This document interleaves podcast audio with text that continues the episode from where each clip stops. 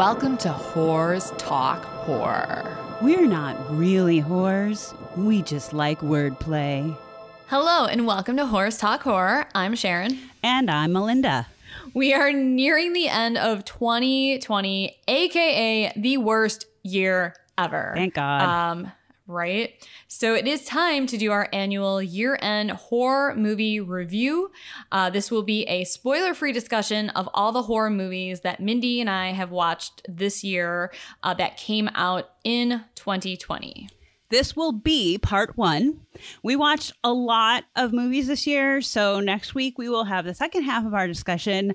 Overall, 2020 had some pretty good movies, but there were definitely some stinkers. Um, but we're going to discuss them all the good, the bad, and the meh. so without further ado, uh, let's begin. Sharon, what's our first movie? All right, so the first movie we have to talk about is the Mortuary Collection. Uh, I love a good anthology movie. Um, I know you do too, Mindy. This stars Clancy Brown from The Shawshank Redemption. Uh, Caitlin Custer is also in this. She's from the Teen Wolf TV series. So, this is an anthology movie about a creepy old mortician who manages a very strange mortuary all alone until a young woman shows interest in working for him. The mortician tells the young apprentice a series of stories about those who have died in the town. Mm. A little bit of trivia. The scenes in and around the mortuary were filmed in Astoria, Oregon, where they filmed the Goonies. Um, so it and it had that look to it. Um, and I'm a huge, huge Goonies fan, so uh, that kind of made me a little nostalgic. But it was very, very beautiful. It was a beautifully, gorgeously shot film. Besides just how beautiful the outdoor shots are, all the sets, uh, the color tones of the movie, they all reminded me a lot of Tim Burton or Guillermo del Toro's films. I was not really expecting much because it was, I think it came directly out to Shudder. Mm. So I was kind of thinking this might be like a low budget anthology movie, but it was not at all. The production value of this film is just amazing. I was not expecting that at all. As far as all the little short films, uh, some are better than others. Uh, there is one short film um, or short story, I should say, where uh, it kind of deals with the patriarchy, and it was just freaking hilarious. I loved it. Um, the message behind that one was really good. It basically flipped the whole script of the whole like frat boys taking advantage of unsuspecting college girls. But it's not overly gory. There's definitely a few scenes that were pretty nasty. Uh, there was a nod to the Halloween, original Halloween movie that I appreciated. And the stories I thought got better and better as they went on. And the movie actually ended up being a lot darker than I thought it was going to be. Um, besides Trick or Treat, this is probably up there as like being one of my favorite anthology movies. Cool. So definitely recommend it if you have not seen it. I had seen it pop up on Shudder, and it looked good. It just I just didn't get around to it. But sweet, good. I'll I will watch that. Put it on your list. Put it on your list. Awesome. All right, Mindy. Well, speaking of Shudder, actually, our next movie is Spiral, starring uh, Jeffrey uh, Bowyer Chapman. Um, from American Horror Story 1984, uh, Ari Cohen from It Chapter 2, and Jennifer Laporte, who's in iZombie, which I've also heard is really good, and I've never had a chance to watch it. Written by Colin uh, Minihan and John Poliquin, uh, who wrote the Grave Encounter movies. I like the first one. I don't know if I've seen the second, but anyway, it's a little side note. Um, and it's about a same sex couple who move to a small town to enjoy a better quality of life and raise their daughter with strong social values. But when neighbors throw a very strange party, nothing is as it seems in their picturesque neighborhood. Sharon, thoughts? Yeah. So my main complaint with this movie is that one of the main characters just makes some really, really bad decisions. Mm-hmm. Uh, but I guess if they didn't do that, there wouldn't really be a movie. The movie takes place in 1995. And I think the scariest part about this whole film is that basically 25 years later, after the film takes place, in real life now, we still see just how hateful society is and just, you know, how narrow minded many people's views are. Things haven't really changed that much. Homophobia, racial profiling, xenophobia is still just extremely prevalent. Um, and yeah, this this last year has shown that more mm. and more. Um, I did love that the two main characters were both gay men and they were not portrayed in stereotypical roles. Yeah. Uh, you don't really see the LGBTQ community represented in horror movies too much. Uh, there's definitely some good tension in the film, and I did like the very, very end of the film, but there was just way too many major plot holes that I thought were extremely frustrating. And I mean, with horror movies, you have to kind of expect plot holes. Yeah, I just couldn't get past some of them. Yeah, I mean, to a degree, you can accept plot holes. I feel like um, I loved uh, Jeffrey Bowyer Chapman as uh, Malik, aka the only character who seems to notice the very obviously weird things happening in the neighborhood. Except that he does not tell his partner about how their house was broken into several times. I mean, just saying. He did notice the weird things going on, but he didn't tell the one person he should have told. So that that's kind of like my biggest complaint about the movie. But anyways, yeah, continue. There was like the whole house alarm incident, like and they fa- they saw that the guy the old guy was like hanging out by their house like I, whatever yeah i mean like you said it, it had flaws um i had a really hard time watching him relive the uh the hate crime flashbacks. Um, clearly, the character. I guess that's a tiny spoiler. Sorry, but not really, because it's like literally the first opening scene of the movie. But uh, I just thought it started out really promising, and then sadly just didn't maintain that promise. And I agree. I like seeing uh, the LGBTQ community represented in horror movies in a in a more like normal, non stereotypical way. But I just I, I, I think that that makes it even all the more disappointing because I want this movie to like be better. I guess is what I'm trying to say. Um, th- I did also like the very very end though, so lots of mixed feelings. But overall, uh, I didn't really think it held up all that much. I agree. Yeah, I also was just had higher expectations for it and really wanted it to succeed. Um, but it's fine. These mean, things happen.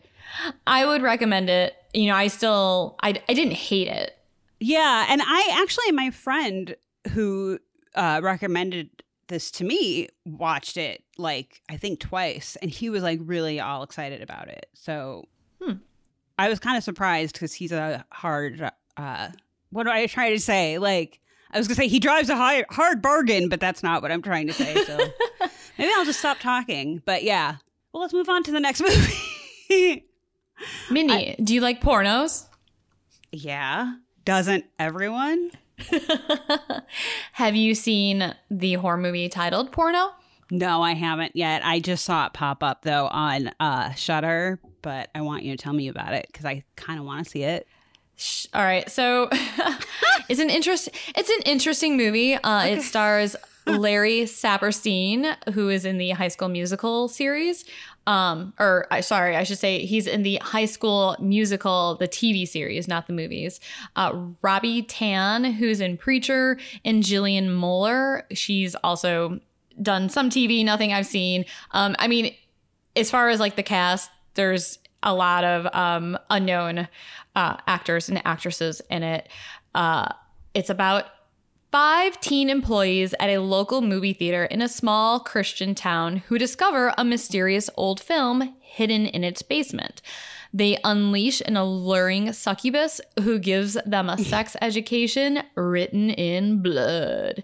Um, by the way, I'm going to give credit to IMDb for basically all the uh, most of the trivia and all the plot descriptions. So we probably should have said that in the beginning. We did not write most of it. Uh, you, you you can't take credit for uh who gives them a sex education written in blood. I yeah. wish I could take credit for that. Um, I mean, we definitely uh, doctored some of these up a bit and changed them around. But, anyways, you got to give credit where credit is due. So, my thoughts on this film. Um, for one, this movie really made me miss movie theaters and also really crave popcorn. Uh, it took place in the 1990s, and there is a lot of really cool references to different 90s movies. Um, the theater itself was like just kind of cool and it made me nostalgic for the days, you know, when we used to go to the movies like normal people. Um, and there was also a reference to Madonna's sex book that I really appreciated because that was like the most scandalous thing when we were growing up. In the before times, Yes. when we could go places freely. Yes. It made me really, really miss the before times. Um, other other than that, I liked the concept of the movie, but the execution of it could have definitely been better. I think it could have really pushed the boundaries more. Um, I get that it's a low budget film, and I will give this movie a lot of credit for one scene that was so graphic and realistic looking that it will make every man who watches it extremely uncomfortable and squirm in their seats. Uh, Spencer and I watched this together, and Spencer couldn't even look at the screen. I have a question. True story. Yeah. Does it involve a penis and something getting cut off?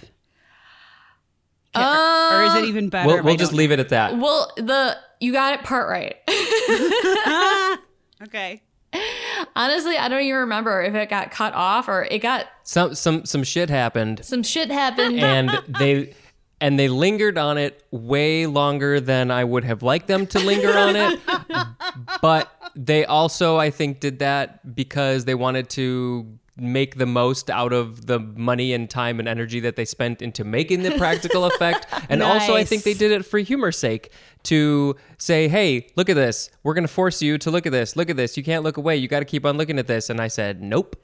Meanwhile, while while Spencer was hiding his eyes, I was just like squealing with laughter because obviously, like I don't have that part. It doesn't really bother me. I can imagine it's probably pretty painful, but I just thought it was just so wonderful as a woman to see a scene like this in a movie, considering the amount of brutality that we've seen directed towards women in basically every horror movie ever made. I think it's time for more uh, penis torture scenes. I just think it's really funny that they actually took time to let the camera linger to be like, we fucking paid like half our budget just for this, so we're getting our money's worth. That's. I think I have to see it now for sure. Honestly, I think you might enjoy this movie. Um, definitely just because you and I spent so many, like, we spent so many days in our childhood going to see movies, especially during the summers when we'd have summers off in high school. Like, we'd go to the theater all the time. Uh, yeah. So it's it's not a horrible movie. It's not a great movie. It's just it's fun, and I would recommend it.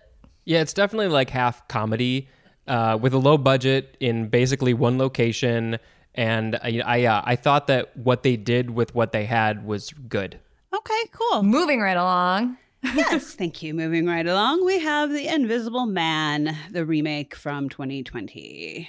Writer, director, well, I guess director, screenwriter, uh, Leigh Whannell, uh, one of the writers of Saw, but also one of the writers of Insidious 3, which he also directed.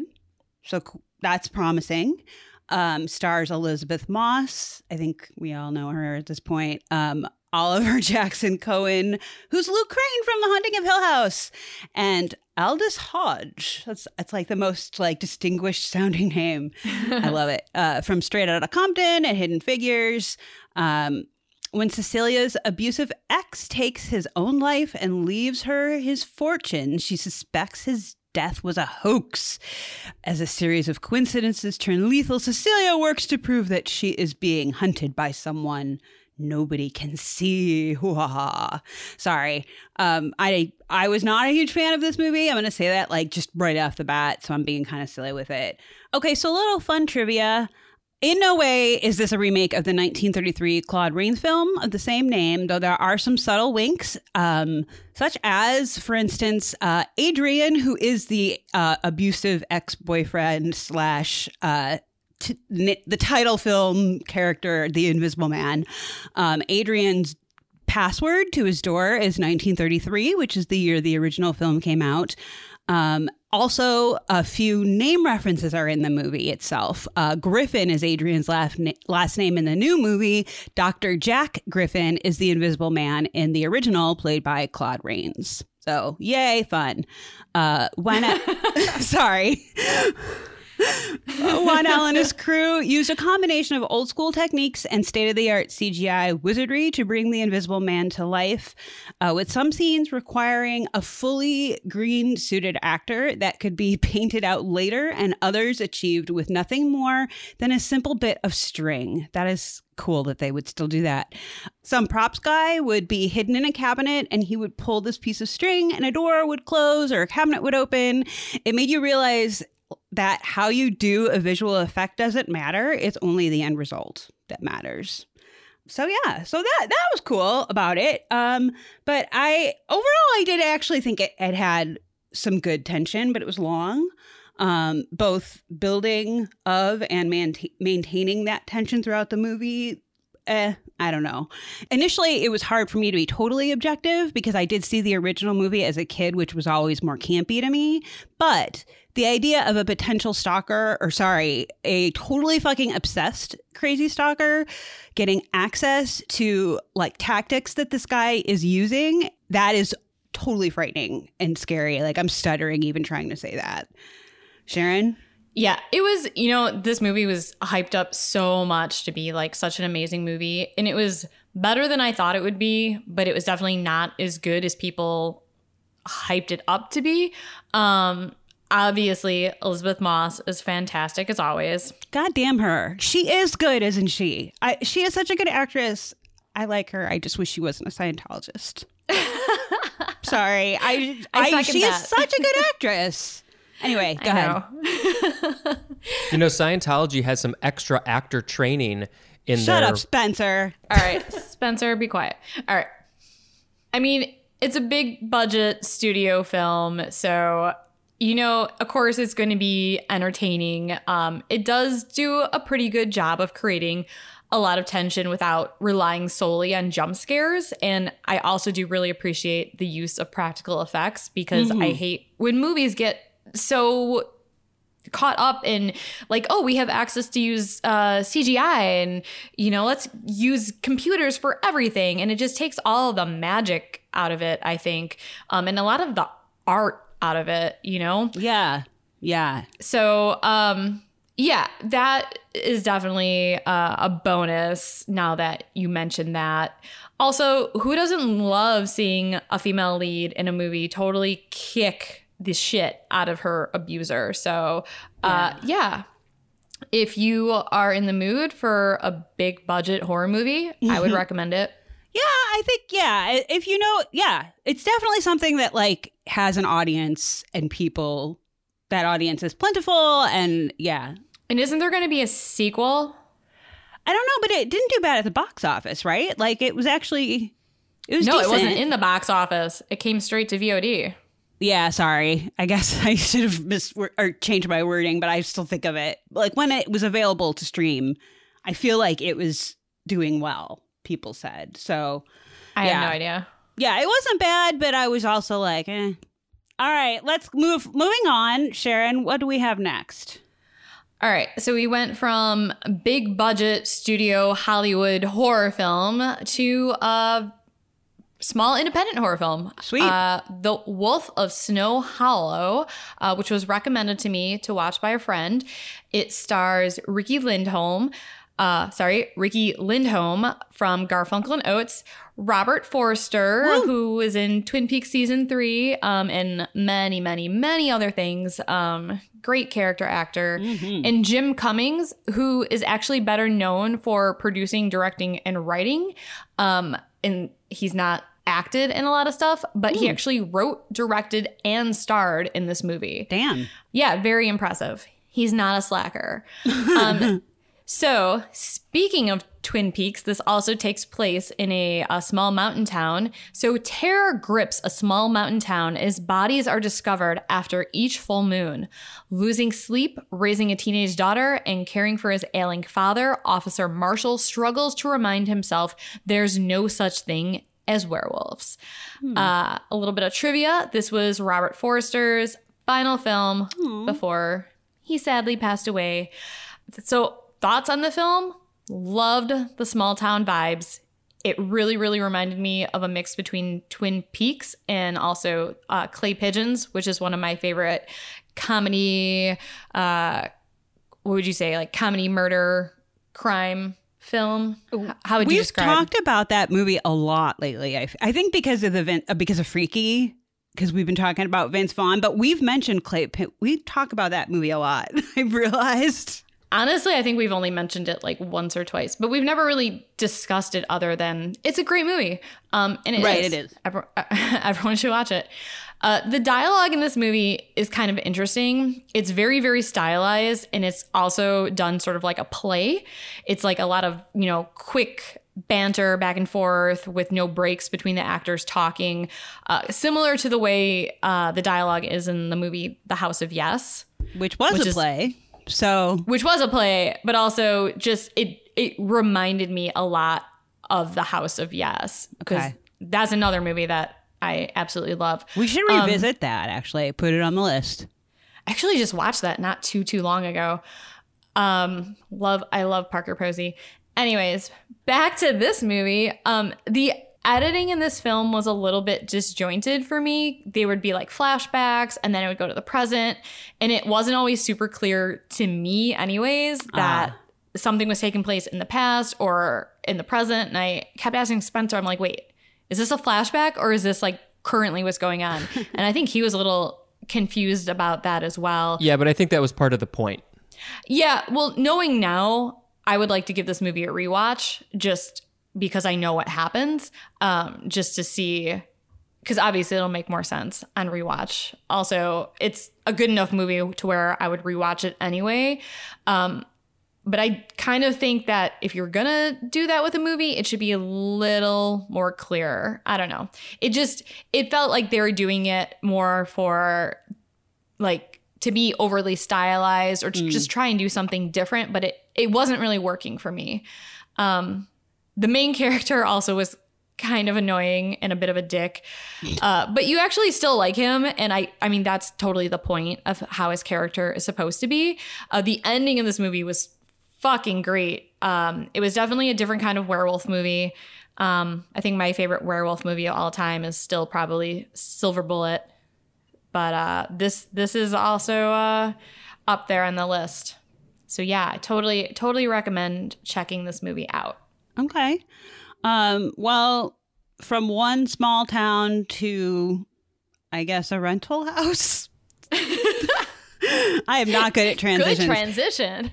Our next movie is The Rental, uh, starring Alison Brie, who we all know from Community, Mad Men, and Glow, uh, Jeremy Allen White, uh, who is Lip on Shameless, and motherfucking Sheila Vand, who is like one of my favorite actresses right now. Uh, she is the titular girl from A Girl Walks Home Alone at Night, and she is just one of those uh, underappreciated, uh, fantastic actresses. Uh, the plot Two couples on an oceanside getaway grow suspicious that the host of their seemingly perfect rental home may be spying on them.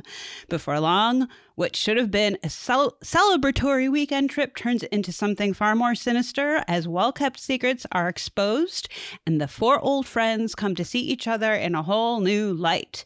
Uh, this was, or this is, I guess, the feature film directorial debut of Dave Franco, um, who I actually have always really liked. Um, but he's, I think, the less offensive of the Francos, probably. anyway, thoughts, Sharon? um, so this movie came out right before Spencer and I were going to stay in an Airbnb on a farm in Michigan, and I was like, I am not watching this movie before we go, um, because Good call. yeah, I knew it would fuck with my mind once we were at the Airbnb if I watched this first. Um, so immediately you get this totally uneasy feeling and things just kind of keep building from there, um, just from like the very start of the movie. And it's not just the uneasiness between the outside element that you feel is, you know, to threaten these people staying in the house. It's also from the main characters. Uh, as the viewer, you're really, really uncomfortable with the interactions of the main characters on screen because you know that there's things about them that other characters in the film are not aware of. Does that make sense? Mm-hmm. Well, it does to me because I saw it, but no, I know yeah. what you mean. Yeah. So there's that. So you're you're uncomfortable for for multiple reasons. And I think the film does a really good job of slowly building tension throughout the entire film and not just relying on jump scares or making things really obvious as to what's going on. There's definitely some twists that I did not see coming. Um, I thought it was going to be just a predictable home invasion movie, but I was pleasantly surprised that it veered off in a direction that I was not expecting, and it just made it so much better for me.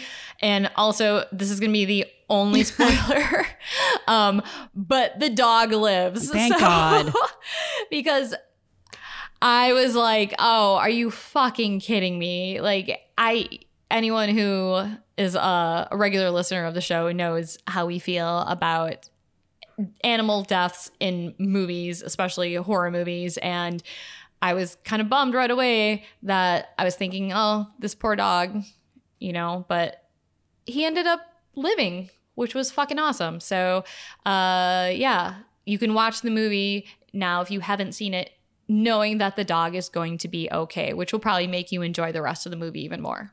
Uh, totally agreed. Yeah, it does for me. Like, I will Google that shit just because I'm out if there's like horrible animal deaths. But I, I actually thought it felt kind of predictable, um, at least in terms of the like big secret reveals between the characters. But it kept me engaged, even when I thought the story felt a little forced. Um, largely, I think because the performances were all fantastic, which was not a surprise to me. Um, I didn't mention him at the beginning, but Dan Stevens uh, who is a gem, is also one of the stars in this film. And he won me over not too long ago with his performance on the show Legion. He's amazing. Also, Alison Brie high or on ecstasy is always a good time. So I didn't hate it for sure. It wasn't what I was expecting, but I thought it was a solid directorial debut, honestly. Um, and as with all haunted or slasher stock houses, the home was lovely. It was a very nice home. I would stay in that Airbnb. Um, yeah, I do agree that the it was super obvious from like the very opening scene that there was something going on with the main characters that I'm not going to say what it is, but yeah, that was it's predictable. Pretty, yeah. But I think that kind of um I think they did that to make you think that the rest of the movie was going to be predictable mm-hmm. and then they mm-hmm. threw these fucking curveballs at you. Gotcha. At least that was kind of my assumption. But speaking of um, lies and secrets, lies and secrets. Yeah. Speaking of secrets, I'm going to be talking about The Lie, Ooh. written and directed by Veena Sud, who is the writer and producer of The Killing, which is one of my all time favorite true crime mystery uh, dramas. I don't think I knew that she was the director. Uh, yeah, and Peter Sarsgaard is in it. Uh, yeah. Mireille Enos. Uh, sorry if I mispronounced her name, but she plays Detective Linden from The Killing. She's badass. She's very badass. Although I did not like her character in this movie. I mean, she was very well acted, but I kept screaming at the TV. Oh, okay, I was like, "What the fuck are you doing?"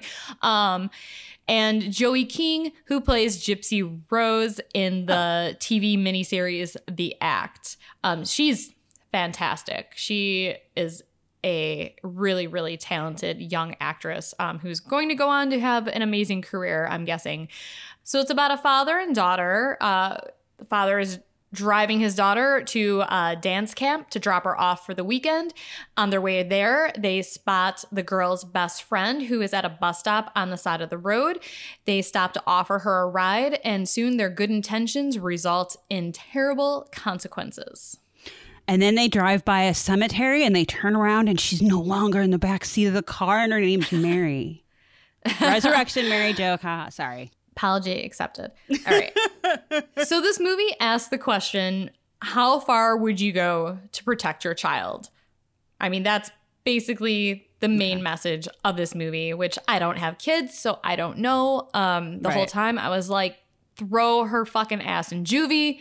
Like, um, I liked this movie, but I didn't love it. The ending made it better, but overall, the plot had like, once again, it's another one of those movies where it was like just too many plot holes in it for me to just kind of overlook it. Um, for one, the parents in this movie both kind of suck and they're really dumb. And especially considering that one of them, the mother, is a lawyer, she should know better. Uh, I know, like, you if you find yourself in a situation like this, no one knows how they're going to act, but someone who is a lawyer should be a little bit smarter, I think. Um, and I won't really say why it's important that she's a lawyer and should be smarter, but it is.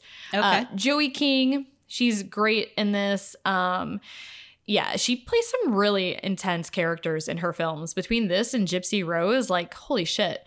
Um, but yeah, to me, this movie seemed more like a lifetime movie than like a movie that would have had a theatrical release.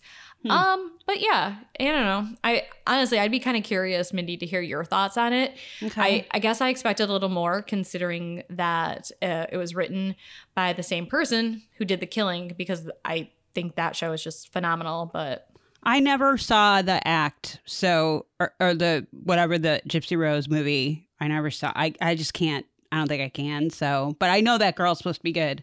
you watched the the real documentary on it, which Oh is yeah, it- pretty much the same thing. it's fucked up Um, enough. It very fucked up. All right, Mindy, uh, we got another uh, dud coming up, or do you have a better movie for us? Well, that depends on your definition of dud, I guess. Or your definition of a good movie? right.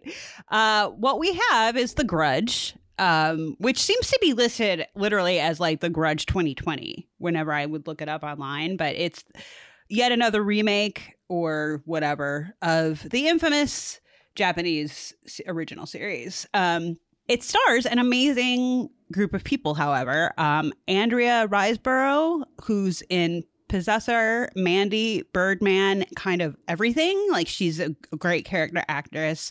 Uh, young Sulu, aka John Cho, who of course we know from Harold and Kumar and Star Trek.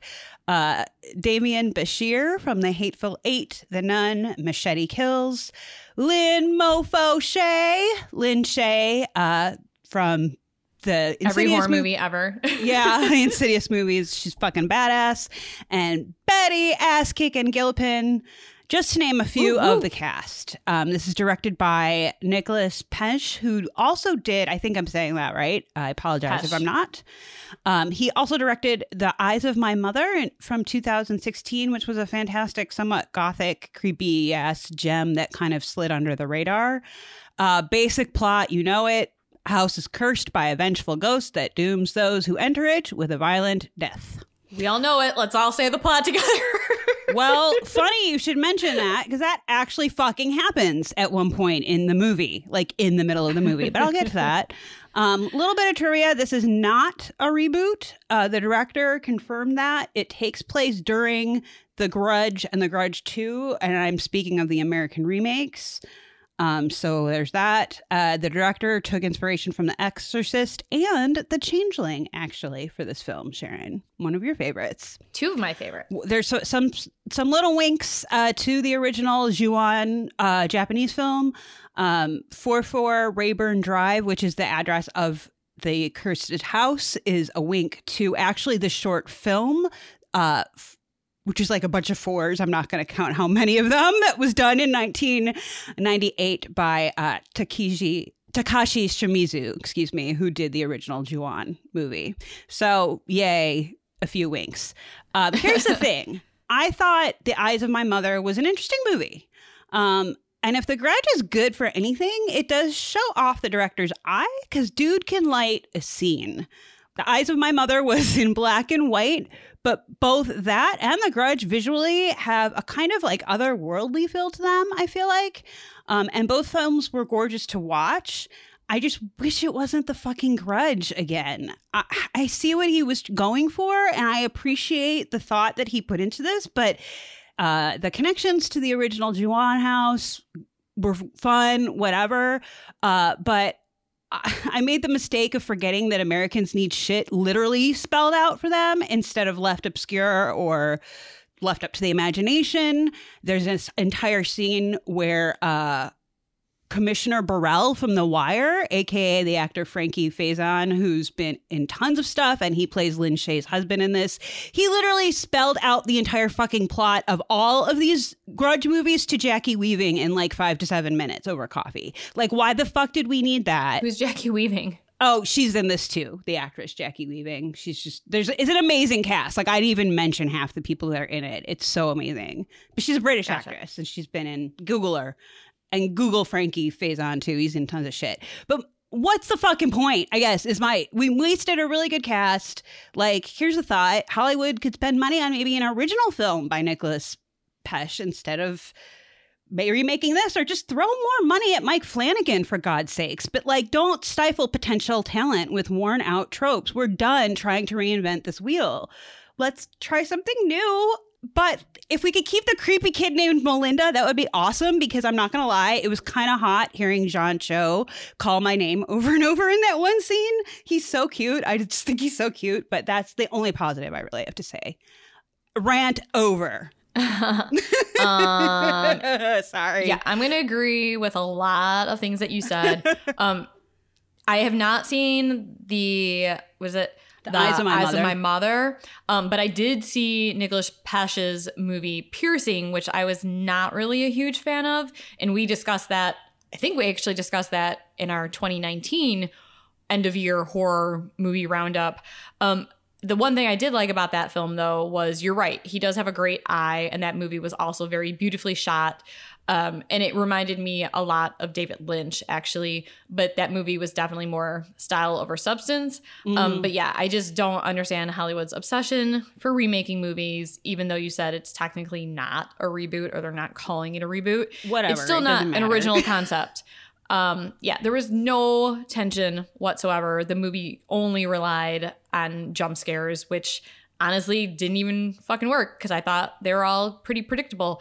Uh, I didn't care about any of the characters, um, except for Betty Gilpin. I did like her scenes, I have to say. Other than that, I think this was like a total waste of time. Yeah, because it kind of feels like you're banging your head against a wall, literally, because, like, why bother getting invested with any of the characters? Because they're all going to step foot in the house. and it'll be awful and horrible. And I feel the same way about actually Betty Gilpin and John Cho. I love them both. And I was kind of very sad. but go, I knew that's what this movie was about, and that's what happened. So. Yeah, let's please stop with the remakes. Well, let's move on to something else. Sharon, I did not see this one, but I know that you have told me about it before. Can you tell us about the platform, if you will? yeah, so let's talk about an original film. Um, the platform, Here's which an idea. right? Um, we did discuss this on one of our episodes, I think in the beginning of this year. So I'm not going to get into it too much, um, but because it qualifies as our one of the movies we watched this year that was released in 2020, we have to put it on the list. Uh, the stars Ivan uh, Masagu. I'm probably horribly mispronouncing that. It's probably Masage. Masage, Ivan Masage. Uh, he's from Pan's Labyrinth, and I apologize if I mispronounced your name. Uh, Antonia San Juan is also in this film. It is a Spanish film that is set in a vertical prison where inmates live two to a cell, and they only get to eat when a platform passes through their level and pauses for two minutes while they feast. The horror of it all is that the table starts full at the top, and those near the bottom only get to eat what is left by the end. Um, little bit of trivia since there are 333 cell levels and there are two prisoners in every cell, the total number of prisoners is Mindy. Six six six. I love it. That's aw- that's an awesome detail. Yeah, I didn't know that until just like last week when I was writing this up. Um, so basically, the prison is basically hell itself. Very cool. I mean, not cool, but you know what I mean. But this is a great original movie. I mean, if you're tired of like all the old horror tropes and just all, you know, the movies that are coming out every week that are just like the same old thing over and over and over again, highly recommend this. Um, people get randomly rotated to another level of the prison after one month. So everyone gets to experience what it's like to live life at the top and middle and the bottom of Interesting. the food chain, but also it's a metaphor for real life. You know, you have the upper class, middle class, lower class. And of course, people quickly forget where they come from.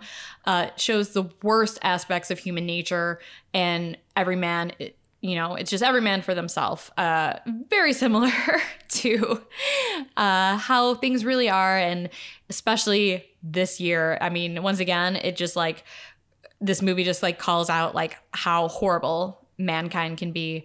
Um, the movie makes statements about human selfishness, consumerism, immigration, prison systems, uh, you know, civilized people becoming less civilized and dehumanized. It's it's a metaphor for all that, and I I love it. It's you know, it's I highly recommend it. It's could be a little hard to watch. Um, I think I watched this at the beginning of the year, like right after you know we started being quarantined and everything, and um, it was a little depressing. but now that we're all kind of like used to this new way of life, um, it's definitely something that I think you could watch now and just really appreciate. Okay. Yeah, I remember you talking about this, and that was exactly why I didn't watch it because I was like, yeah, I can't deal with that right now. But I do really like the idea of it, and it sounds like a really interesting movie. So cool. Another one that I don't know, not related. I have no transition. We're gonna go from hell to a one bedroom apartment. Literally, the movie's called One Bedroom, or like one BR, like the abbreviation. I don't know, going from hell to a one bedroom apartment in LA with like horrible, weird neighbors, that kind of sounds like hell to me. yeah, this is true, and that yeah, that's true. So maybe staying on that on that same note, then following that trend, um, yeah, one bedroom starring uh, N- Nicole Brydon Bloom and Taylor Nichols from Pen Fifteen, which I know I still have to watch. Um, you need to watch that yesterday. I know, Oh my god. I Season two is so fucking good. Everyone watch Pen 15. It's amazing. I know. Thank you. I've heard. I will. I will do it. Um, new to Los Angeles, Sarah tries to start anew, but her neighbors are not exactly what they seem. Soon she will find out that there are severe consequences for breaking the rules in her apartment complex building, and I don't really know why that made me laugh, but it kind of did. Um, some trivia: the first word of the name of the apartment complex is asilo. I, I hope I'm saying that right. I'm trying my best, which means asylum in Spanish. So there you go. Uh, Sharon, thoughts? I really liked it. Um, I know it didn't get like great reviews, but I thought it was a really good psychological horror movie, and it reminded me a lot of The Invitation, Mm. which is also, um, I think, a really good, uh, unique sort of uh, psychological horror movie. Recommend The Invitation as well. um, Yeah, which I liked better than this. But yeah, the entire movie just made me feel very, very uneasy. And I, I totally recommend this movie. Agreed. Yeah, I found it a tad predictable, but having a hunch as to what was coming only kind of added to my uneasiness. Um, without saying too much, everyone has anxiety when moving or looking for a new place. And this movie certainly won't help ease any of those fears, that's for sure. Um, I don't know that I'd say it's a must watch if you're in the process of moving, but maybe you should watch it. I don't know. You should probably watch this before you decide to move to a new residence. Okay, so you are saying because I'm saying I don't know that I, but okay, I'm saying I wasn't sure if I would recommend it because it might freak people out. But to be fair, that's a good point. Maybe have an idea of what you could expect. Maybe you have an idea of what you should avoid. If everyone at the new if everyone at the new apartment complex is just too nice, there's a reason for that. Good point. Maybe uh yeah, be a little wary of that. Um, I will say another like little spoiler here. Um, the cat in this movie Oh shit! does not do too well. Um, It wasn't. So- as, I th- I feel like it wasn't as bad as I thought because I had texted you, I think, or something. It was like, oh, but honestly, after that scene, maybe about 10 Yeah. minutes afterwards, I completely forgot there was even a cat in it because I was so horrified at everything else that was going on. right. I was like, oh shit, there was a cat too. Okay, over, I'm over the cat scene. Um, but man, it gets pretty brutal for the people too. I was just going to say, right, really quick about the cat. I actually kind of have a problem with people who like knowingly take a residence that says no animals because Like Spencer and I. no, but that's different because you moved there and then these animals came into your lives. Like it was a little different. I feel like she knowingly already had a cat and like moved in and was like, I'll just hide it, which cats love fucking windows. How are you going to like, cause we did that when I was in college. My roommate did that with my first cat. Um, and we fucking got caught. And that's why that cat, and maybe that's why I'm kind of bitter because poor Dreads like lived around in a few different homes before she finally made it to me. Um, but just don't do that. I think that's the moral of this movie. Fuck the humans. Just don't take a lease if you have an animal and it says no animals. Yeah. Th- this girl fucked up for sure. but yeah, Um, I do recommend it. I think it was good and ten- it was intense. Like, you know, yeah, all that good stuff. All right. So getting away from the kind of um living nightmare movies, a little um this movie is a little more fun. It's Extraordinary, starring Will Forte, uh, comedian Claudia O'Doherty, who I think is hilarious. Uh, Maeve Higgins and Barry Ward are also in this film. So it is about Rose, who is a sweet but lonely driving instructor in rural Ireland, but she is also gifted with supernatural abilities. She has a love hate relationship with her talents and tries to ignore the constant spirit related request from locals to exorcise possessed rubbish bins or haunted gravel. um, but Christian Winter, a washed up one hit wonder rock star played by Forte, has made a pact with the devil for a return to greatness. He puts a spell on a local teenager and intends on sacrificing her to Satan. Her terrified father asks Rose to help him save his daughter. Um, Okay, Yes. not having seen this at all, but like casually having seen the title around, that was so not what I was expecting the plot to be about. Wow. It's um yeah, it's definitely unique. It's uh, a unique movie and I liked it a lot more than I was expecting to like it, especially cuz Will Forte, ever since watching him on The Last Man on Earth, I've just had a really hard time watching him because his character on that show is the worst and I just fucking hate him. I'm like so annoyed by him, but I actually kind of enjoyed him in this movie. Um so yeah, that didn't even bother me. Uh, a little bit of trivia. When Rose first arrives at the Martin household, there is a shot of her standing in front of the house with light shining down on her from the window, which is a recreation of the poster image from the movie The Exorcist. Um, there's also several additional nods to The Exorcist um, throughout the film, including a very overt one when Martin mentions it by name. Um, so yeah, if you're fans of extra The Exorcist, there's those little Easter eggs.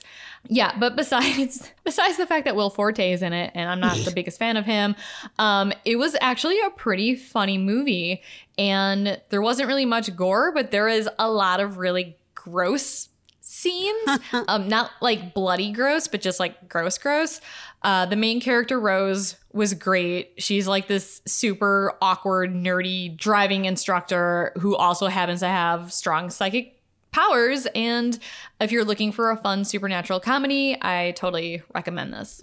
awesome. I don't know why sometimes I prefer my horror to be just horror, but I do own Shaun of the Dead, so I'll I'll remember this one. I would Um, say it's it's sim- like a similar um, sense of humor. I mean, I th- kind of think um, the UK does a really good job at combining horror with comedy. Yeah, Um, there's yeah. Truth Seekers, which I know you finished watching that TV show as well, which was So good. really good. Um, and it was funny and it had heart, but there's also like some genuinely scary moments. Totally. Um, and then, I mean, obviously, this is not, they're not from the UK, but very similar styles in New Zealand. You know, you have like What We Do in the Shadows and Wellington Paranormal. That's like, true. I really enjoy horror comedy when it's done well. And I think uh, New Zealanders and uh, the UK, they do that very well. yeah. Well, maybe Australia too, because wasn't Little Monsters Australia?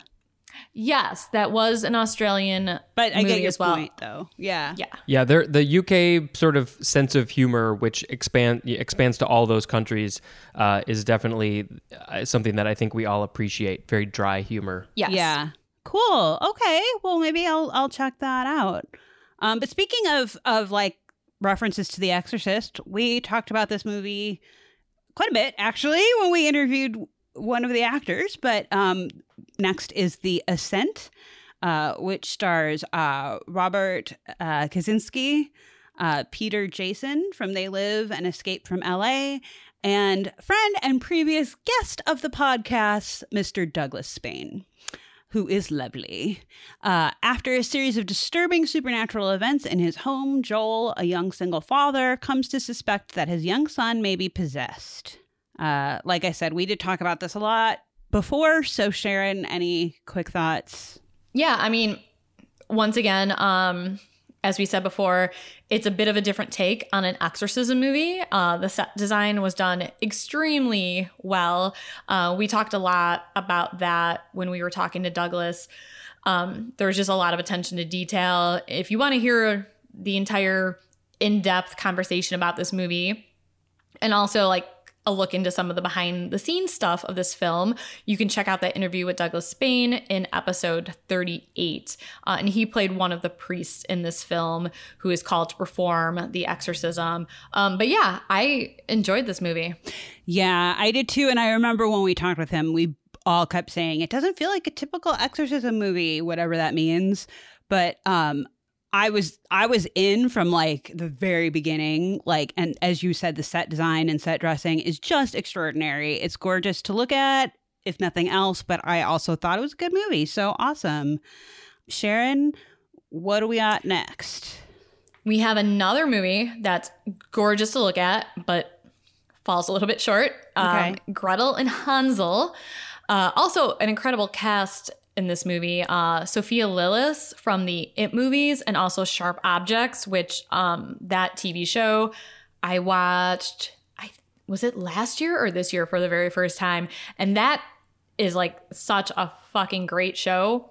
Highly recommend it. Did you read that book? I did not read the book. I don't, I don't know if I want to read the book. I actually think my mom stole my copy because I have Dark Matters as well, which is her other one, and that's uh, uh, Gillian Flynn, the writer of Gone Girl. In case you're wondering who she is, that's what we're talking about. Um, she wrote the book, and I liked Dark Matter better. But the book, my mom was like, "No, Sharp Objects is like my jam." Like she really loved this one, and then she watched the series too and was like, "I love it." But it's fucked up. It's yeah. so good. was- so fucked yeah. up. Like every once in a while that show just pops in my head and I think about it and I just get the fucking creeps. Um Anyway, anyways. sorry, it's like the version. Yeah, if you want to watch something better with Sophia Lillis in it, watch Sharp Objects. Ooh, Skip this movie. burn. Um, Samuel Leakey is in it. He plays uh, Hansel, and he's a very good young actor. And Alice Krige, is it? She was in Deadwood, which I know you're a fan of, and The OA, which you're also a fan of. Is that how you pronounce her name? I believe so because she, you know, who she also was. She was Alma in the movie version of A Ghost Story, way back in the '80s with Frank Sinatra. The woman Oh god, I hate that fucking movie. that. Like, remember how we hate it because we both. If you've not read that book, A Ghost Story by uh, who's it? It's just Ghost Story. or Ghost Story. It Peter, it's Straub, right? Peter Straub. Peter Straub, one of the scariest books I've ever fucking read in my like life. I tried to reread it like literally two years ago and like made it halfway and like had to stop. It's that good. But they made a movie in the early 80s with like Frank Sinatra, I think, and like oh, they were all elderly, well-known actors, you know, in their aging years because that's like the main characters. And she's the fucking ghost. I think it was Fred Ast- uh Fred Astaire, not Frank Sinatra. Oh, thank you. Yeah. oh, whatever. Fred Astaire, Frank Sinatra, but she's the like ghost in that movie. Okay. But she was Any- much younger, so you probably don't. Yeah. No, Anyway. and she's she plays the witch in this, so she's heavily made up and made to look like 30 years older than she actually is. So I I would not have recognized her at all. All right. Um, so I think we're all familiar with the story of Hansel and Gretel. Uh, obviously, they changed the title slightly to Gretel and Hansel uh, because this is more from the female perspective. Um, so, a long time ago in a distant fairy tale countryside, a young girl leads her little brother into a dark wood in desperate search of food and work, only to stumble upon a nexus of terrifying evil. A little bit of trivia. At one point, the witch in this movie says, quote, what a world, end quote.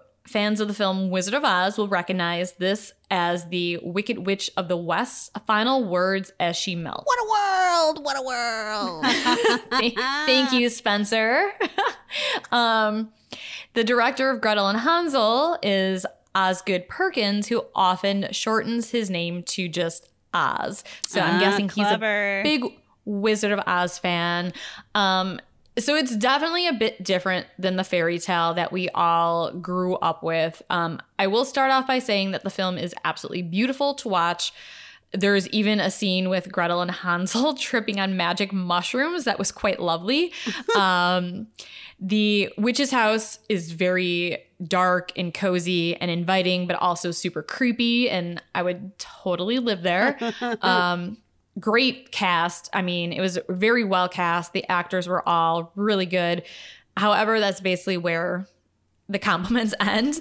Um, unfortunately, um, it was kind of long and slow, and I almost fell asleep. And it was just, it was lacking something. I did appreciate the whole like feminist girl power storyline to the film. I thought that was great. I just thought the movie needed more. Um, so yeah, it not really. Um, I wouldn't really recommend it.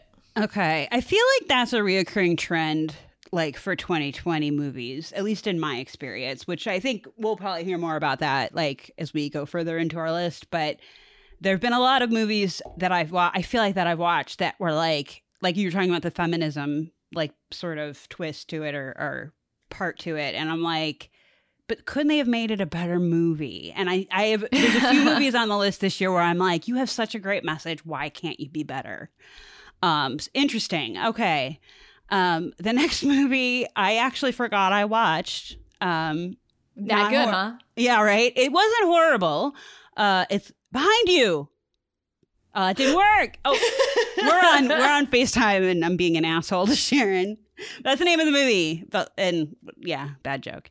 Uh, it's written and directed by Andrew Mecham and Matthew Whedon, who, as far as I can tell from the internet, is no relation to Joss Whedon.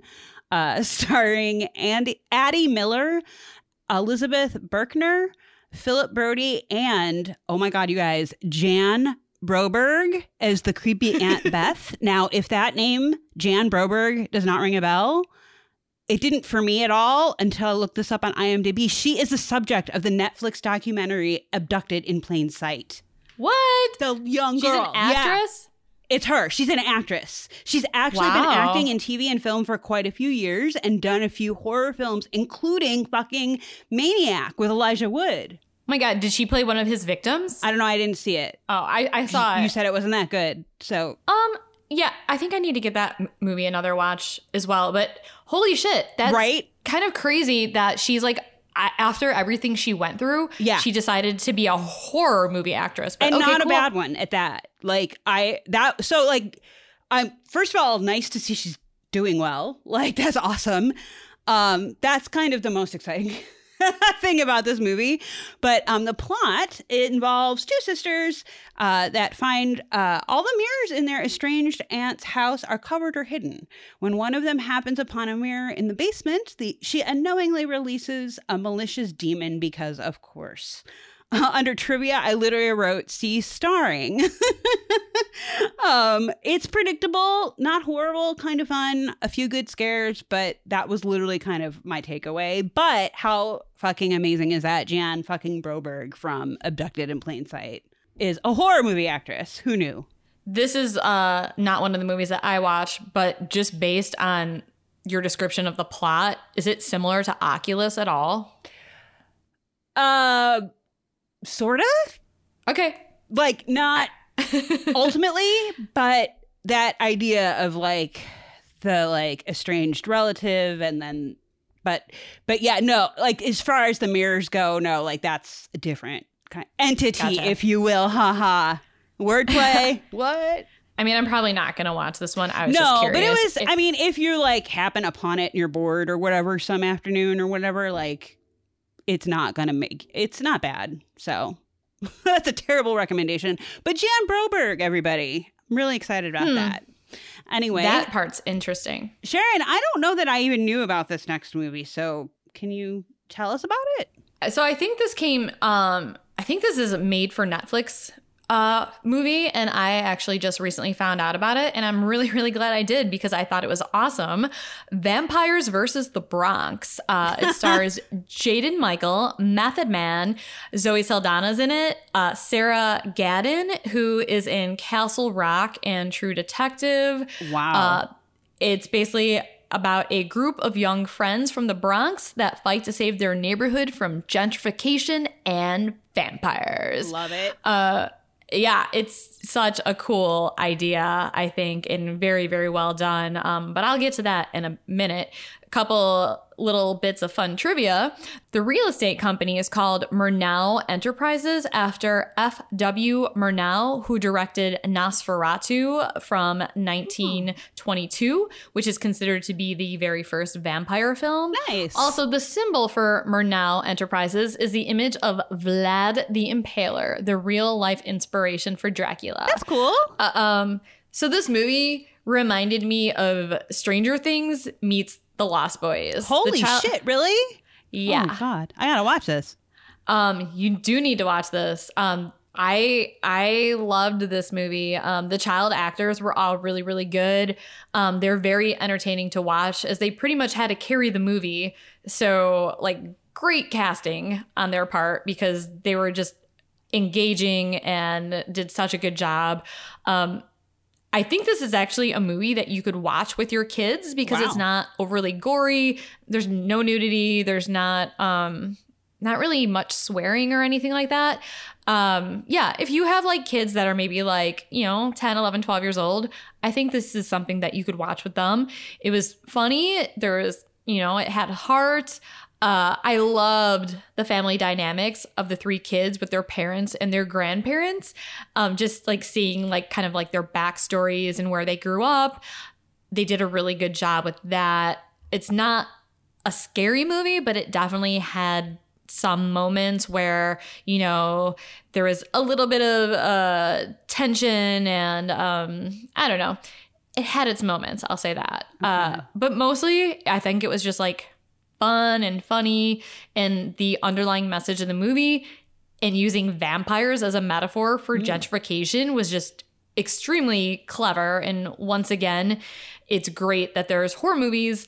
Um, and also, as we talked about with Spiral, it's just great to see more and more horror movies that are becoming more diversified and you know you have movies that deal with the lgbtq community and black and brown communities and it's just we need more of that in hollywood Yeah. And luckily we have more of that on our list actually. Um but I was going to say I feel like this to me it, have you ever seen Attack the Block? Okay, it's funny that you mentioned that because when I was I have not seen that, but also I was reading through some of the IMDb reviews and lots of people compared it to that movie. But a lot of people were being really cruel about it and just saying that like this is a less better version of Attack the Block. Well, but Attack the Block as far as I remember, also starring Nick Frost, oddly enough, who is we were just talking about that whole Shaun of the Dead gang, but um, attack the block in case and i might be missing it because i'm white and the kids in it are mostly uh, black like city kids but there's no real underlying gentrification message in attack the block. It's more fun and more about like don't discount the kids because they kind of carry the movie and it features a young john boyega. I think that's how you say his name. Apologies. But he's finn from the new star wars movies it's just a really fun like that it, it, i i'm getting the similar vibes. Oh and also starring the current doctor from doctor who side note that's attack the block. But this i i don't think that that comparison is a bad thing because this sounds like it is equally as fun but has good meaning for today's times in these troubled times. I just think people were like they totally ripped off that movie and did it not as well. So well, whatever. But like, have you seen The Sandlot or The Goonies? Or like, there's so many movies about kid group of kids doing stuff for the greater good. Like, fuck you. Sorry, yeah. I haven't even seen this. Now I'm offended. we'll watch it and let me know what you think. I would love to know your opinion since you've actually seen Attack the Block. You can do a good comparison. I own it on iTunes actually. It's fun. It's super fun. I do recommend subtitles just because their accents are so heavy, but off off topic. I, Speaking of young people, everything. Sorry, I watch everything with subtitles now, anyways, just because because we're old. I just because we're old. but also, I just find that um, when you watch things with subtitles, you pick up on a lot more subtleties than you would have if you didn't watch it with subtitles. But yes, I also do watch a lot of like British and um, you know, just other things that I'm like, wait, what what are they saying? And there's like slang that I'm not necessarily like familiar with, you know. And yep. Depend. Yeah, and like whatever. right from the start in Attack the Block because they're all like high school kids, so I'm like, even with subtitles, I don't really even know what you guys are saying because it's like teenage slang from like, you know, whatever. Britain.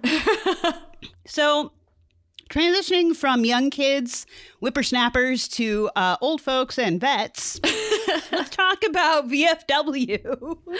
Good segue. right? Thank you. Uh, this is directed by uh, Joe Begos, I think, or Bagos. Uh, apologies Bagos. if I'm Bingo? mispronouncing that. Bagels, what? Um, who directed Bliss, the movie Bliss? Joe Bagels. um, and this stars a shitload of people. Uh, Stephen Lang, William Sadler, Martin Kove, David Patrick Kelly. What up, Twin Peaks fans? Uh, Fred Williamson and this guy George Wendt. I don't know if you ever heard of him. Um, Norm. it, this movie, it's a grindhouse esque film about a group of war veterans who must de- defend their local VFW post and a teen who stole millions of dollars of a street drug named Hype from a deranged drug dealer and his army of drugged out zombies to seek revenge on them for the death of her sister. And I know that sounds batshit insane, and it is, but this movie is fucking awesome. This movie is batshit insane, which is one of the reasons why I love it so much. It's so good. All the um the the old men, the uh, war veterans, are totally badass. Uh, they did not forget their fighting skills from Nam. um, I also really liked the relationship between all of them. Like their banter just it felt like really, really real. Um, it's extremely bloody and gory and violent. Um, so much so that it's hard to even tell what's going on a lot of the times during the fight scenes because it's just like so dark yeah. and gritty and there's just like so much blood and body parts flying everywhere. Um it's so good. but it did kind of like subdue some of like the blood and guts uh just because it was shot like very um dark. Um but yeah i just thought it was like such a fun movie and it felt like it was something that would have been made in the 70s or 80s, which I love 70s and 80s horror. Um, so yeah, this one was just fucking outstanding. I think when we talked about this before, I mentioned that I actually did was surprised that it wasn't made in the 70s or 80s at first because it especially the way this movie opens, I was like, "Wait, I didn't realize this was old." And it's not. But yeah, fucking love this movie. I didn't think that this would be something that would like interest me. I don't know why, but um, the war veterans are indeed super badass. and I thought this was a total blast, pun intended. what? I'm actually looking forward to rewatching this because I haven't seen it since the beginning of this year. Yeah, and I, what you said about the relationships with all of the vets, like that is what sealed the deal for me. And all of those actors were just great. Yeah, it's a it's so great. Just watch VFW, and like the gore is so well done. Just watch it. Just shut up and watch it. Maybe when you get off work, Sharon, what's our next movie? when I get off my 12 hour shift, Yeah, um, which is also the name of the next movie we're going to be talking about, which is a movie that I just recently found out about. It also kind of reminded me of like a grindhouse film, not like as dark and gritty, but it it seemed like just the the plot and there was a lot of aspects about it that were similar to a grindhouse movie. So this is another movie that was written and directed by a female, Brea Grant. Uh, she is also Abby, who is the uh, main character's girlfriend in the movie After Midnight, Oh. which we are also going to be talking about a little bit later. I think we're talking about that next week. Um, it also stars Angela Bettis. She's in the horror movie May. She's also in Carrie, the 2002 version, and she was in Girl Interrupted. And David Arquette is also in this. Hey. So Bodies start to pile up at an Arkansas hospital when a drug user nurse and her cousin try to find a replacement kidney for an organ trafficker. A little bit of trivia uh, this film stars not one, but two former pro wrestling world champions. There is Mick Foley, a three time WWF world champion and one time TNA champion. I have no idea what TNA means. That pro wrestling that is not my thing at all um, but also david arquette who is a one-time wcw world heavyweight champion Shut i had the no front idea door. Shut the front I know. door. No idea that he was ever a wrestler i know he looks he's like so scrawny looking in most of the things he's in now but I just pulled a Michael Bluth. Him? maybe he was pretty buff back in the day i don't know i know dewey deputy dewey I just the other day for some reason was thinking about how we always laugh about that part in Scream when he the killer calls Sydney at uh, Rose McGowan's character's house. And uh, after like he's already hung up and everything's over, Dewey comes out with his gun and then picks up the phone and goes, "Hello," and the camera like does this close up on him, and it's hilarious. Wow! And I'm just going with. TNA means tits and ass. I have no idea. I I don't know. tits and ass champion one time tits and ass champion there we go Well done, David Arquette. anyway. So for like a low budget horror movie that I just recently heard about for the first time ever, um, I'm really glad that I decided to watch it because it was a lot of fun. There was some really it takes place in the 1990s, I should say. Um, so there's some funny references to Candie's shoes, Shut and up. also Y2K. Um, and the the Candie's reference made me giggle a lot. Oh my 'cause- god, that's amazing! I, I totally want to watch this now. It reminded me, I don't know if you ever watched Nurse Jackie, Yeah. um, but it reminded me if they made Nurse Jackie into a horror movie. Awesome. Um, okay. Yeah. It was a lot of fun uh, and also funny. Uh, it was very gory and very bloody, which I don't really mind, uh, especially if it's done in like a fun, kind of humorous way. Yeah. Um, it also made me never want to go to Arkansas. Sorry, Arkansas. That's hilarious. we just lost our one listener from Arkansas. I know. Sorry. All respects to Arkansas. Awesome. Okay. Well, uh, I'm going to talk about a movie that we both enjoyed probably too much. And I'm sure a lot of, I, have, I just have a feeling that like it's you and me against the world on this one, Sharon, just because. No, my mom actually watched this and she is not, uh, she has never seen any of these movies by, The you next will say star, who it is. Yeah. Yeah, the next star. Um, Okay, it's Adam Sandler. We're going to talk about Hubie Halloween. woo, woo. But yeah, she she told me that she watched it and she's like, I actually thought it was really good. So Fuck. You know what? My parents, I told my parents to watch this because they, my parents have seen all of his stuff and love it. okay. And I'm like, you will lose your fucking mind. Watch this movie. I'm going to tell them Sharon's mom's better than you guys now. I mean, she is anyways, but no. What?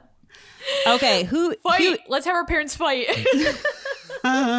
let's talk about Hubie Halloween, which we love, starring. Oh my God, everybody! Adam Sandler, Julie Bowen, Ray Liotta, Kevin James, whatever, June Squibb, Steve Buscemi, Tim Meadows, and Maya fucking Rudolph. Um, this movie is definitely for the audience of Adam Sandler's from the 90s, I think, but I love it.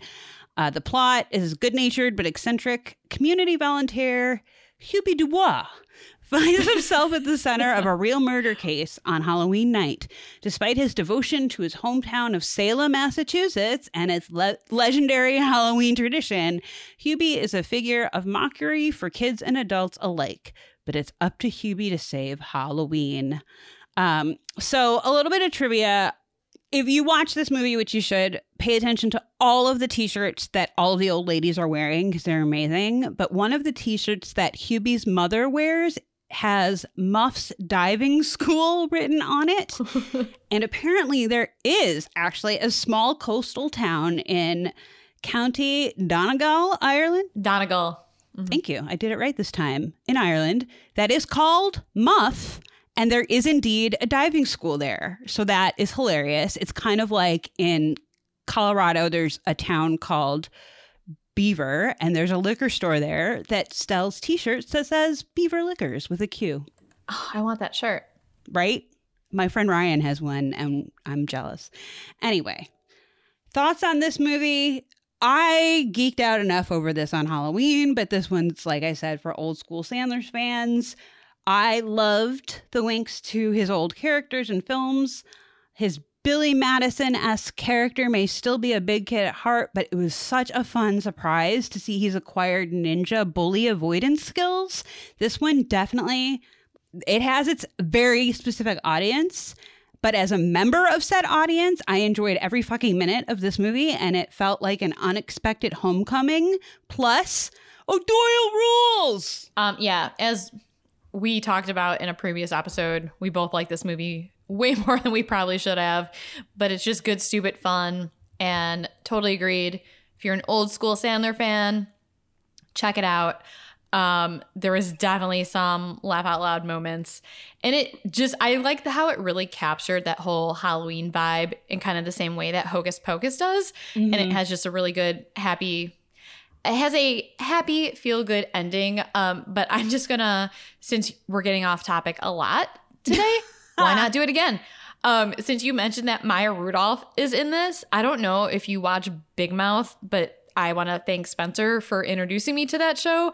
That show is fucking hilarious and maya rudolph plays the female hormone monster and she is like her material, just everything about her character in that show is solid fucking gold. And I think she's one of like the funniest women alive. A hundred percent agree with you. If you're a fan, I mean, I know you're a big fan of um, BoJack Horseman, and this completely different than BoJack Horseman, but the crude humor in Really? if you appreciate that in uh, BoJack, you'll really appreciate it. It's it's I think it's like ten times worse in Big Mouth. Like Big Mouth is just it's about children going through puberty. And Oh. it's done in like the most like crude, crass, funny way, and it's animated. Oh, yeah, yeah, and yeah. It, I wish that kids could watch it, but I- it's yeah. too adult. it's way too adult for children to watch, but it would be a very educational thing for them to watch. Um, but yeah. Okay, now I know what you're talking about. I couldn't like picture that bef- show before or whatever. Is it a Oh, show? so it's a good. show, right? It's a show, and they Yeah. just the fourth season just started, and Spencer and I started watching it the other Okay. day, and there was a, a, one of the characters gets their period for the first Oh, time, God. and it's the funniest fucking thing ever. Like, oh, I appreciate it so much. Is it funnier than your mother calling your aunt while you are trying to play Barbies with your friend in the basement, singing loudly, This girl is a woman now? Because that's what my experience was like. Well, if you think uh, t- a talking bloody vagina played by Kristen Wiig, Yes. who talks and spits out blood clots. You really don't have, you can just stop right there. I'm in.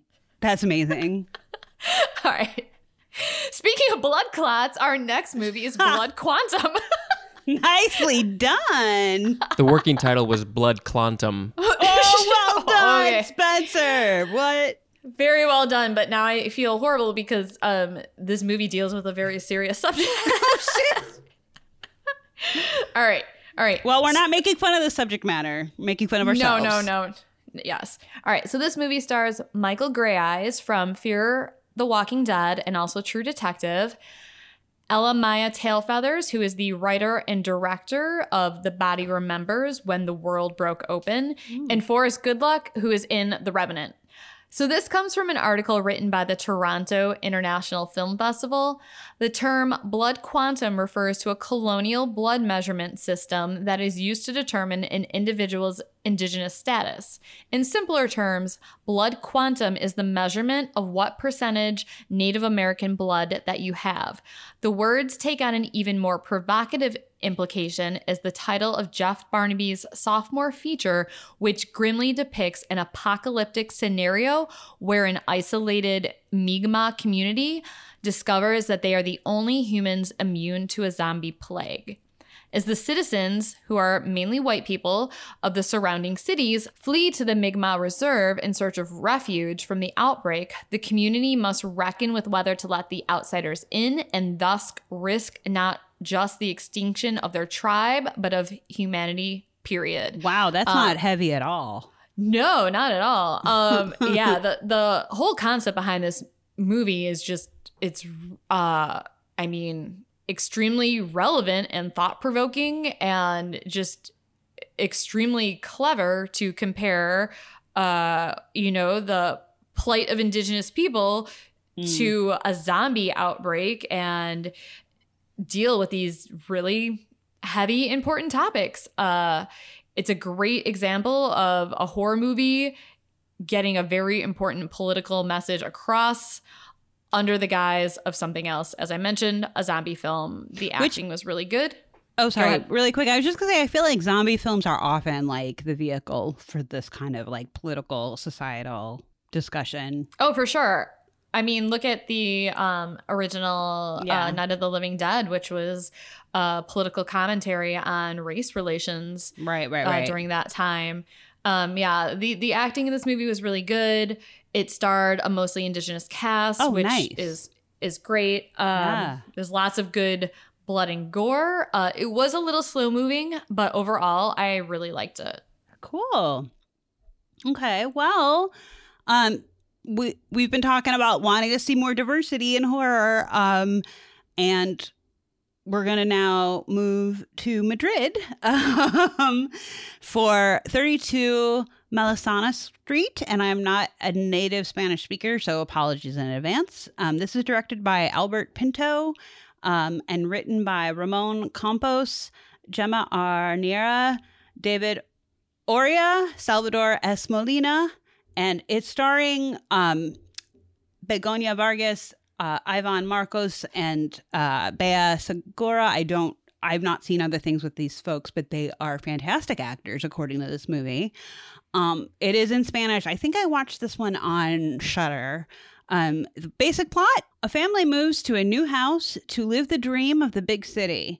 A house where dreams turn into nightmares. And that's oddly, that was IMDb plot, which is oddly, yeah, true, but very vague. Um, but essentially, that's what happens. It's a haunted house movie. It is fucking fantastic. For me, I honestly felt like this movie was like the movie High Tension, but as a slow burn. Like from, I'm not kidding, the opening scene until the very end, I was a total wreck. Like I was completely uneasy from the start. The film fucking knows how to build tension over a very long stretch of time, which is awesome and maddening in like the best way possible. Also, I am a total sucker for cute kids with accents or speaking other languages, and in this case, it's Spanish. And these kids, when they are scared or in danger, it just like raises the stakes automatically.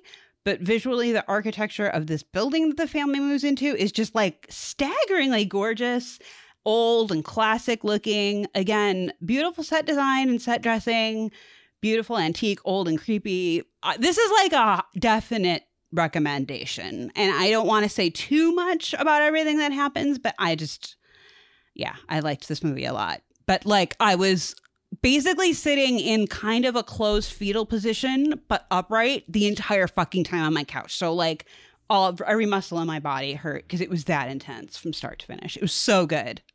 Yeah. Wow. Okay. I think this is definitely going to be a movie that I have to watch. Um, it sounds a little bit similar to His House, which we will be talking about next week.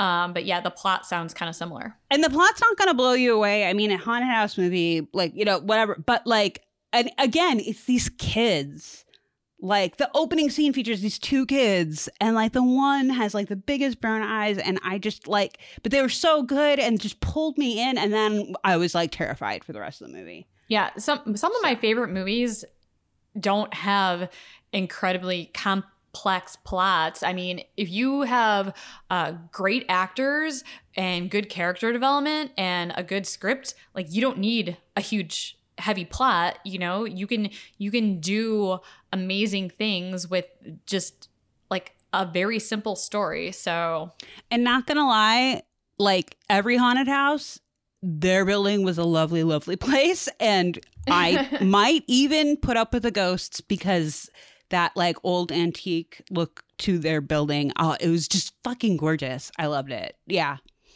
well done All right, so moving along, our next movie is Run, which stars Sarah Paulson and Kiera Allen, who is um, a newcomer. Uh, she's very, very good. It's about a homeschool teenager who begins to suspect that her mother is keeping a dark secret from her. A little bit of trivia Kiera Allen, the actress who plays Chloe, who is Sarah Paulson's daughter in the movie, she uses a wheelchair in the movie, but also in real life. Oh. And the filmmakers purposefully wanted to cast a disabled actress, stating that Hollywood rarely cast disabled actors for disabled roles, which is true, and I'm so glad that they did. agreed john krasinski also thought of that for um Quiet Place. thank you but not to say that the idea shouldn't be shared and done more that's great that's awesome So, Run, uh, another little bit of trivia Run references Stephen King novels several times throughout, the most obvious being the pharmacist who is named Kathy Bates, who, of course, Kathy Bates plays Annie Wilkes in Stephen King's Misery. Uh, another character is named Annie. Who, how is she Yeah. Um, Twin Peaks joke. Inside Twin Peaks joke here. Um, give yourself 100 points if you caught that.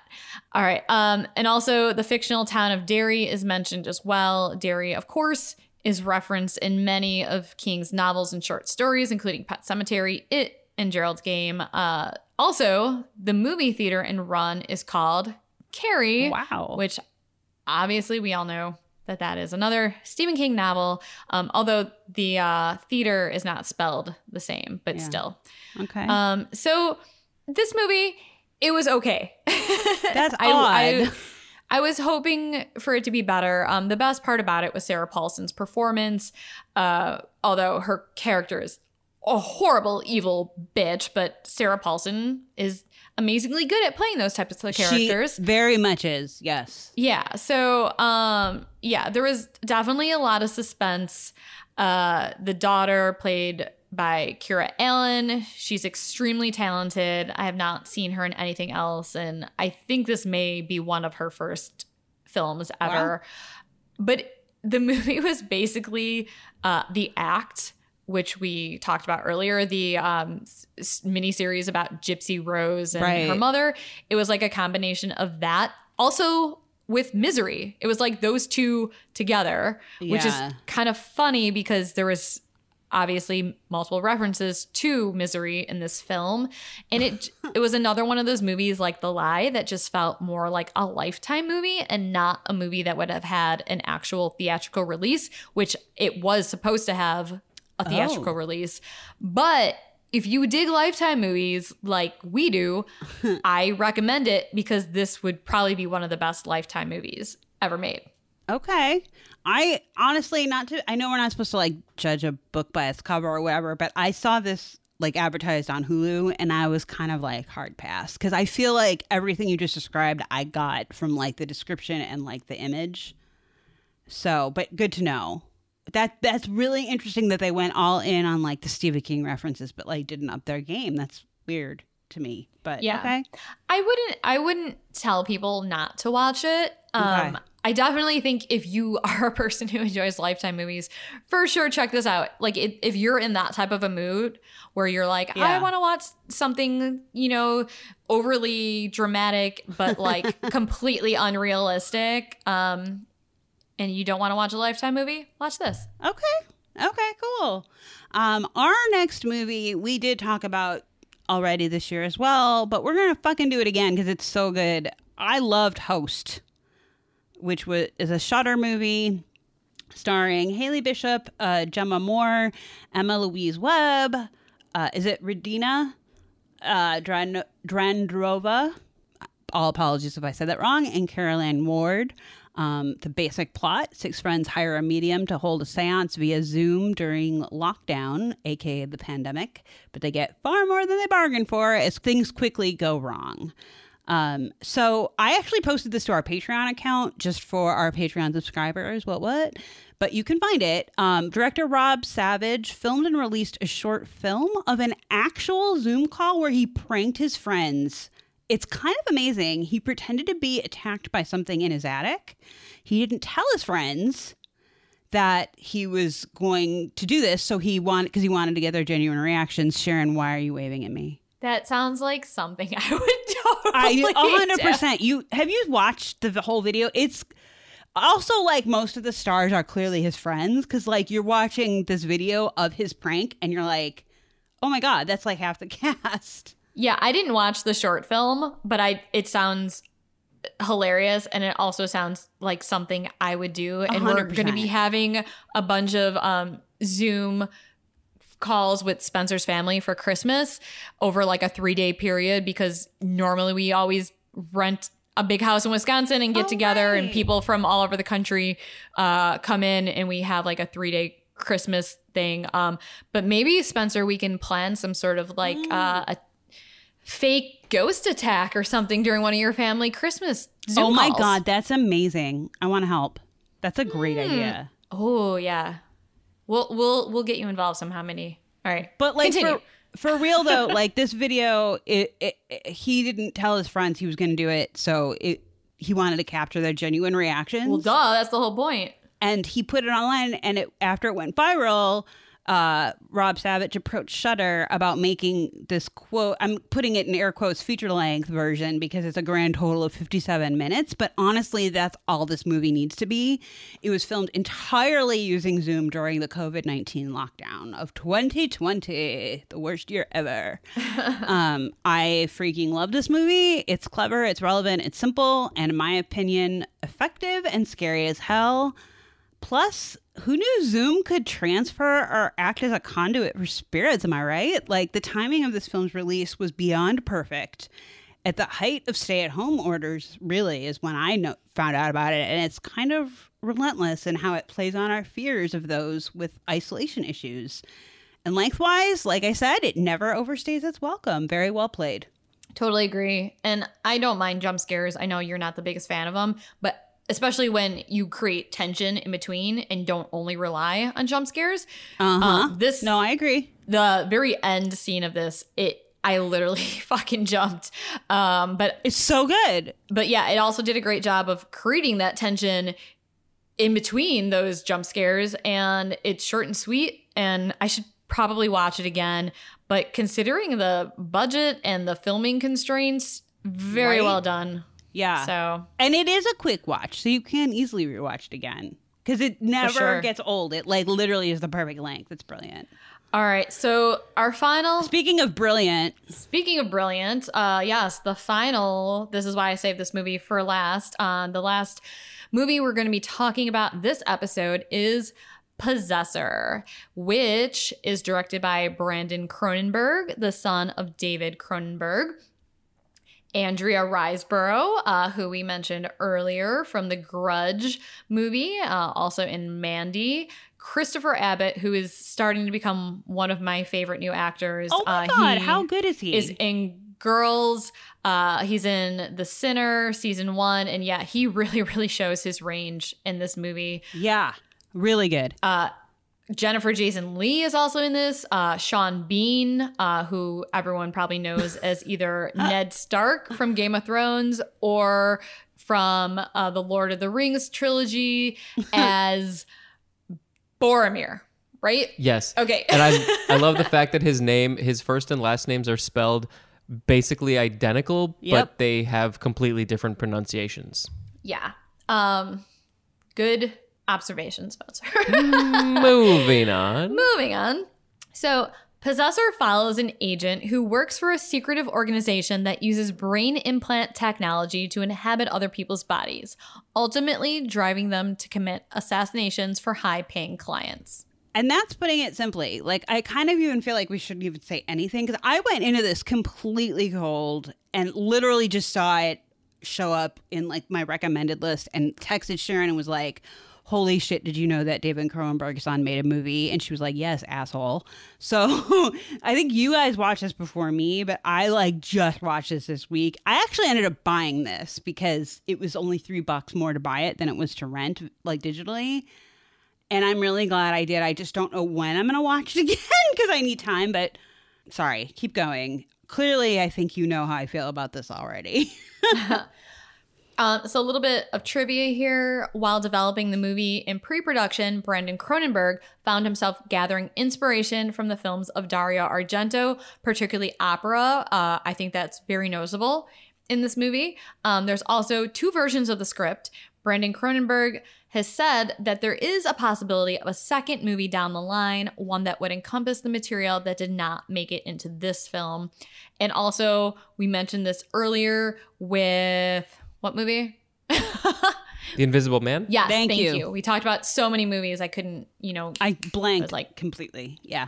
Exactly. But most of the special effects in Possessor were done practically with an effort to use as little VFX work as possible. What is VFX? As a visual effects, CGI Visual would effects. be better. Okay. There, yeah. You, yeah, usually I um it's called something else. I don't think I've ever heard VFX. Just say special effects. Special effects. We all know what you mean. Um, Hocus Pocus, movie magic. Um there you go. although I would actually practical effects would probably be Yeah. characterized as movie magic because that's what they were. There was before not a lot of computers. digital enhan- enhancement in terms of any of the gore or killings or not killings or horror. Let's put it that way. Trying to be non spoilery. So the hallucination scenes in this movie in particular were done in camera, and Cronenberg credits his effects specialist Dan Martin and Derek Liscombe. Uh, apologies if I mispronounce that. Um, and his longtime cinematographer Karim Hussain for being able to pull off convincing visuals with a minimal use of CGI. Um, Yeah. Well uh, done, everybody. very very well done um r- i really liked this Dude. movie and this is one of those movies that lives up to the hype brandon cronenberg definitely has his dad's talent and they also share kind of a similar style Yeah. um the cast is great as i said christopher abbott like bam like he just jumped up like 20 notches Did not see that shit coming. Did not see that coming at all. He was amazing. yeah. And just the whole concept of this movie is fascinating. I actually did read the plot before I went into it um, because I just didn't know if this would be too heavy for me. Um, I, you know, there's a time and a place for watching. Um, how do I want to say this? For just watching something that is not only like a psychological horror, but also in that whole sci-fi world that sometimes just gets like way too heady for a me. A really good mind fuck about reality. Yeah, like it's kind of Yeah. like the the it's similar to the Matrix in many ways, and I was just like, man, can my brain handle this right now? Because like I worked all day and I was kind of tired. Um, but this is like my favorite kind of horror because it's the scariest of all. Ch- questioning your own reality. But with that being said, I didn't think the movie was as confusing as I thought it would be. Like it made a lot of sense to me. Um, so don't be turned off by that if you're like, oh, can I handle a movie like this right now? Um, it's just the whole concept of the movie is so fascinating. Mhm. Like how weird it must be to live in other people's bodies and to like do that for a living. And there was like so many little details that were written into the film dealing with the logistics behind inhabiting another person's body that were just really well thought out and also made the whole futuristic scenario and concept of the movie a lot more believable. Uh tons of beautiful and disturbing imagery. I mean, like the gore in this movie was just like extremely visceral because not only was it what you were seeing, but there was a great um, there was great use of audio that accompanied the gory scenes that just made it even more intense.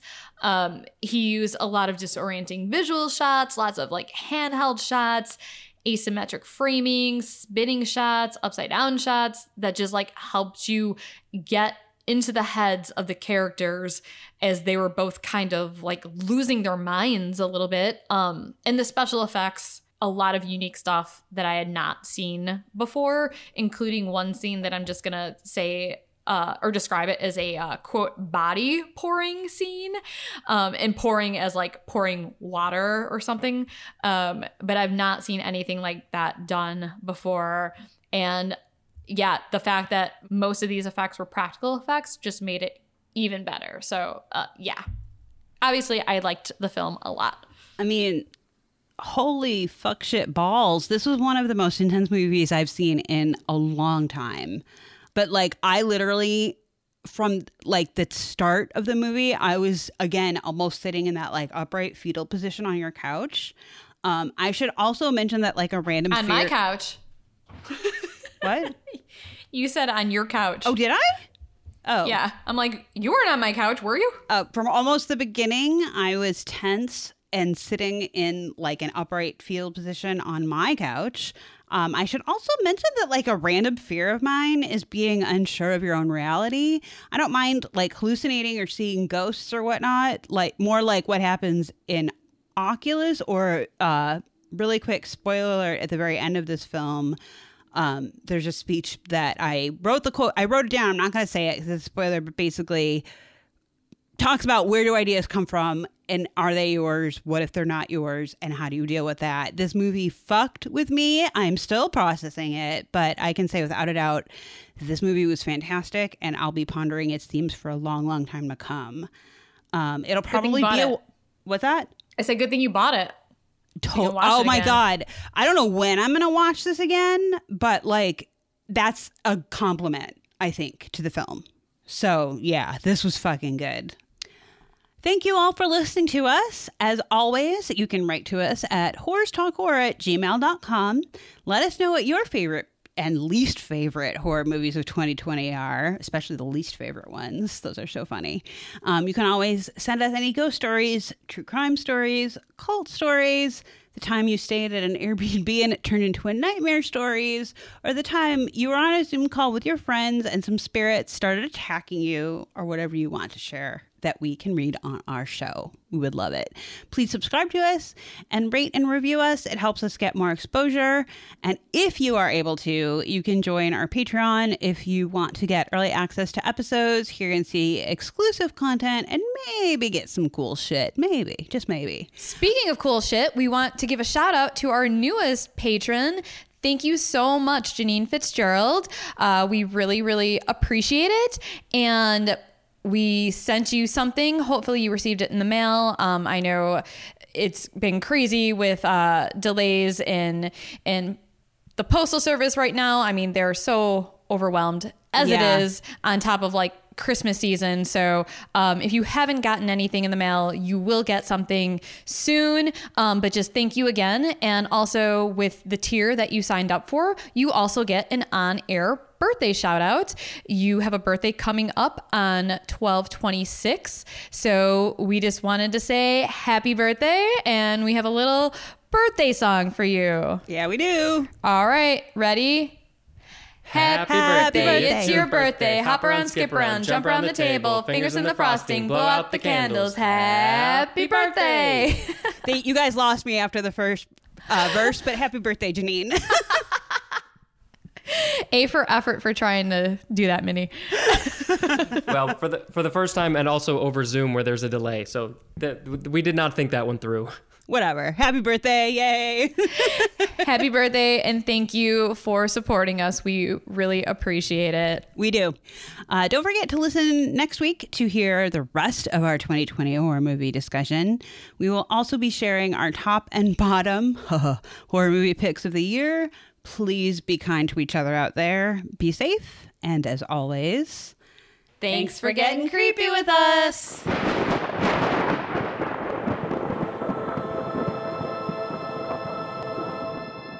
Sharon, you want a beer? Uh, oh my god.